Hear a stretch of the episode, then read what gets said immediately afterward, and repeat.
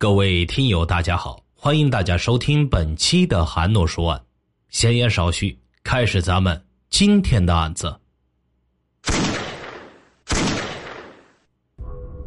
河南焦作，二零零三年十一月十三日深夜十二点，焦作市的中心城区东方红广场传来了两声沉闷的枪声。原来是焦作市无业游民司二刚与杜全红，他们手下各拥有一个带有黑社会性质的团伙。由于利益冲突，两个人产生了矛盾。二零零三年十一月十二日，司二刚与杜全红摩擦升级，两帮人马打斗了起来。杜全红一方吃了亏。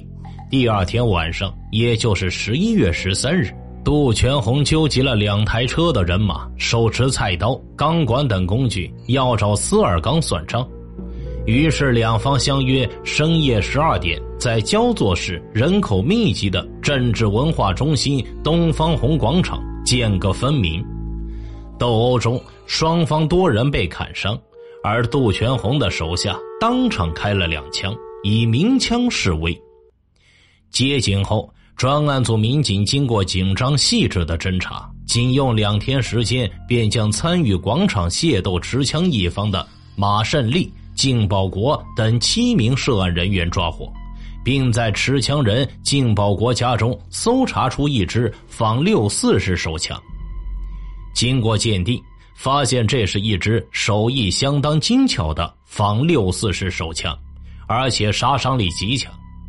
根据靳保国交代，枪是从一个名叫马胜利的人手中购买的，而马胜利交代说，枪是从黑道上买的。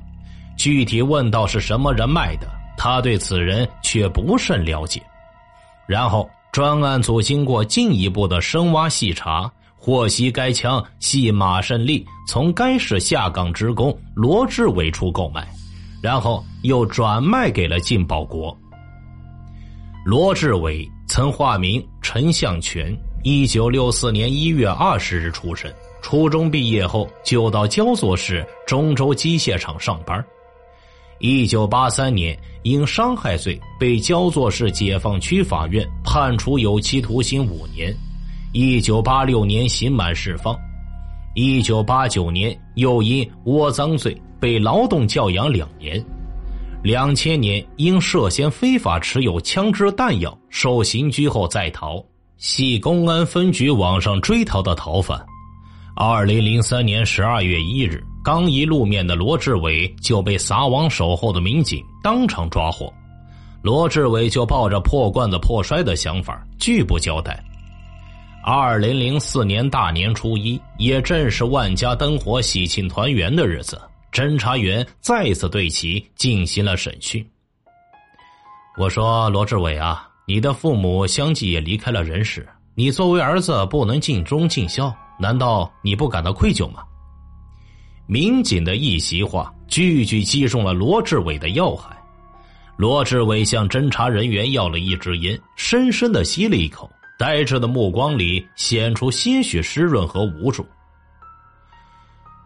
在外跑了这么多年，东躲西藏的，真不是个滋味我图个啥呀？窝囊不窝囊？我挣了多少钱，更提不上父母之情了，姐妹之情，这些账我不欠，我一点点的都要还的。罗自伟喃喃自语。侦查员拿了一个包进了审讯室，将那布包慢慢打开，里边就是广场斗殴案中缴获的枪支。这个你还认识吗？你不记得他交给谁了吗？罗志伟眼睛直了。完了，那一声灵魂深处的重重叹息，使他心理防线彻底崩溃。经过十五天的较量，侦查人员终于突破了罗志伟最后的心理防线，但是谁也没有想到，罗志伟的彻底交代，竟引出焦作市一个惊天大案。根据罗志伟交代，他在二零零三年十月从深湖处先后购买了三支仿六四式手枪贩卖，并且交代了深湖等人制造、贩卖枪支的犯罪事实。自两千年以来，犯罪嫌疑人申虎就伙同李波海等人开始在焦作私自加工枪支，同时加工了大量的枪管，然后集中转卖西宁。然后他再从西宁市方面接手六四式手枪，然后再转卖给焦作市的多个下线。这罗志伟就是他一个比较重要的下线。罗志伟把生虎交代出来的同时，又提供了生虎还曾经一次就向一个叫陈明的人贩卖了十支军用手枪的事实。罗志伟的交代让所有参战民警震惊了。除了已缴获的一支仿制手枪之外，焦作市还流动着几十支这样的仿制手枪。不仅如此，焦作市还出现了枪管加工机器。枪管加工机器的出现，使这个案件再次升级。枪管加工机器意味着什么呢？这就是一个小型的兵工厂，就是一个典型的地下兵工厂。二零零三年十二月二十八日，申虎刚潜回焦作市的住处，就被蹲守在此的民警抓获。申虎很快交代，除了卖给罗志伟三支仿六四式手枪外，还卖给一个叫陈明的人十七支，其余九支藏在朋友何建国家。公安民警很快又抓获了同案犯何建国。申虎还交代，自两千年开始。他与李波海在焦作市加工手枪枪管，然后转卖西宁组成枪后再卖回焦作。但一年后两人分开，至于这个加工厂在哪儿，他也不知道。李波海是唯一知道枪支加工点的人。民警们迅速出击，在济源市一家美容美发厅将陈明抓获。并从其所租房内搜出六四式手枪三支以及大量手枪零部件。在审讯中，李波海还供述了二零零三年七月将两千年加工好的两百根枪管以每根八十元的价格卖往西宁。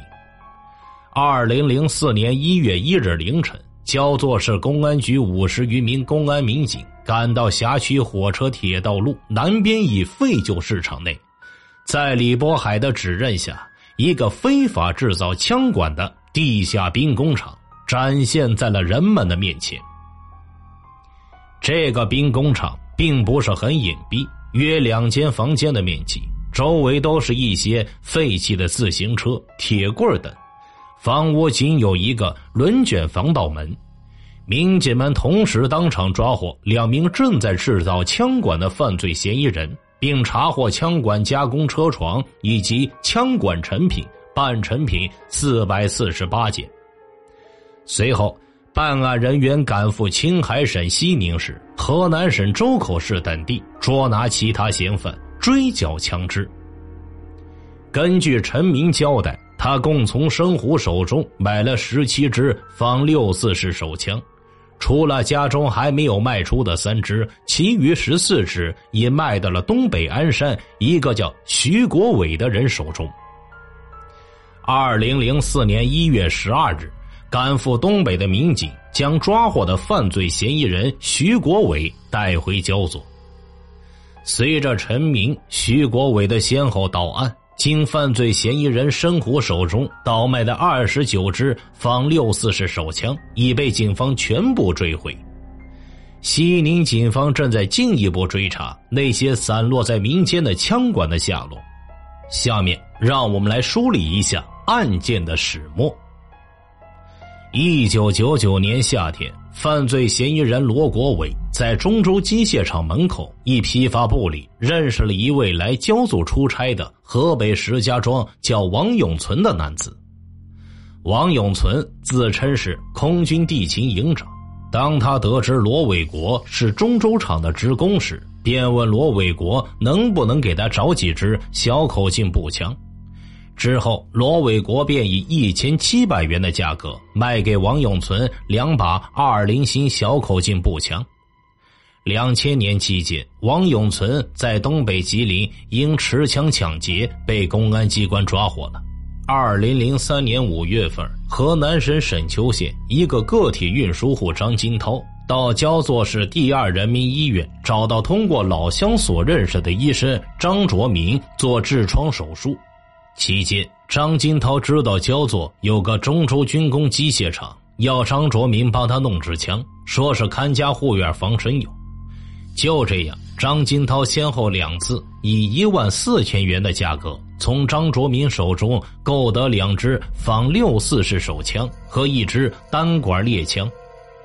张金涛曾携带枪支窜至天津伺机作案。二零零四年二月十八日，张金涛伙同吴建生、赵宝峰在天津市塘沽区胡家园菜市场附近，张金涛发现一女子从银行出来后，立即电话通知吴赵两人。随后，吴兆驾驶摩托车趁该女子不备，将其提包抢走。内有现金八千余元及价值八百二十元的三星手机一部。上个世纪五十年代，焦作市建起了一支以生产枪支为主的军工企业，当时曾为国防建设做出了一定贡献，也造就了一批技术工人。后来，焦作市军工企业转为民用企业，一些技术工人相继下岗，李波海。申虎、罗志伟、陈明等都是其中的一员。他们下岗后，生活状况急转直下。可他们没想靠正当途径改变生活，而是想到了非法制造枪支，以此来获取暴利。非法制造黑枪为什么会达到如此严重的地步呢？笔者在采访中了解到，主要原因还是一个字：穷。李波海离婚后，又娶了一个年仅二十六岁无业女子为妻，儿子九岁，女儿刚满一岁。下岗后，家中生活极其困苦。而申虎呢，一九八七年高中毕业后，就到中州机械厂上班。二零零一年下岗，家中有三个儿子，分别为九岁、四岁和两岁，生活那也是可想而知的。在没有其他任何手艺来挣钱维持家庭生活的情况下，他们想到了吃老本行，制造贩卖枪支。他们明知非法制造枪支是违反国家法律的犯罪行为，也明知一旦被抓获就要受牢狱之苦，甚至要被判处死刑，但也要冒着判刑入狱和枪毙的危险，竟然以身试法。就这样，两千年夏季，同为中州机械厂下岗职工李波海、申虎合谋加工枪管赚钱。两人又共同出资，从河南省长葛市废旧市场进购了一些设备。之后，他们又召集了原来在一个厂的五名技术工人，购买了机床，并对其进行了改造，在焦作市建设西路附近租了一个养鸡场。建成了一个枪管加工厂。两千年七月，李波海、申虎两人通过中间人老聂，以一百二十元一根的价格，从中州机械厂购买了毛枪管四百根，加工后以每根三百二十元的价格卖给了西宁人老马。两千年九月，李申两人又以同样的方法进购枪管七百根进行加工。期间，由于风声过紧，工厂暂停了加工。到二零零三年十月，李波海将两千年所用的枪管加工设备偷运到了王楚乡废旧市场内，雇佣下岗职工加工枪管。就这样，李波海、申虎前后加工枪管两千六百余根。一帮技术工人就这样在刀尖上跳舞。最终将自己的人生彻底的改变了。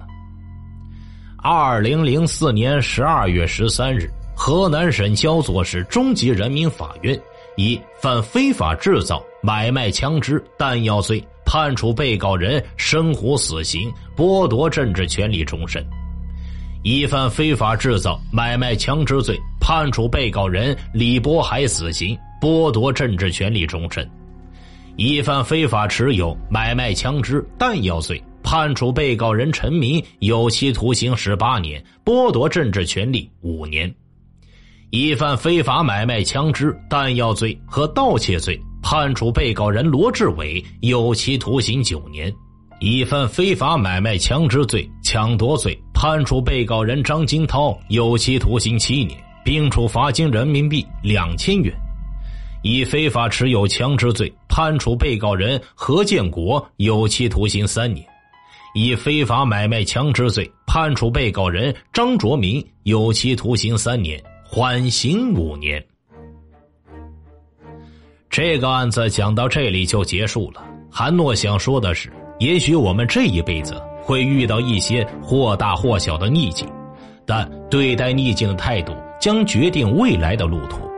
就算未来的路再坎坷、再难走，无论你如何抉择，千万。不要以身试法，听大案要案，观百态人生。欢迎留言、转发、关注，微信公众号搜索并关注“说书人韩诺”，即可了解更多大案要案。好了，这个案子就为大家播讲完毕了，咱们下期再见。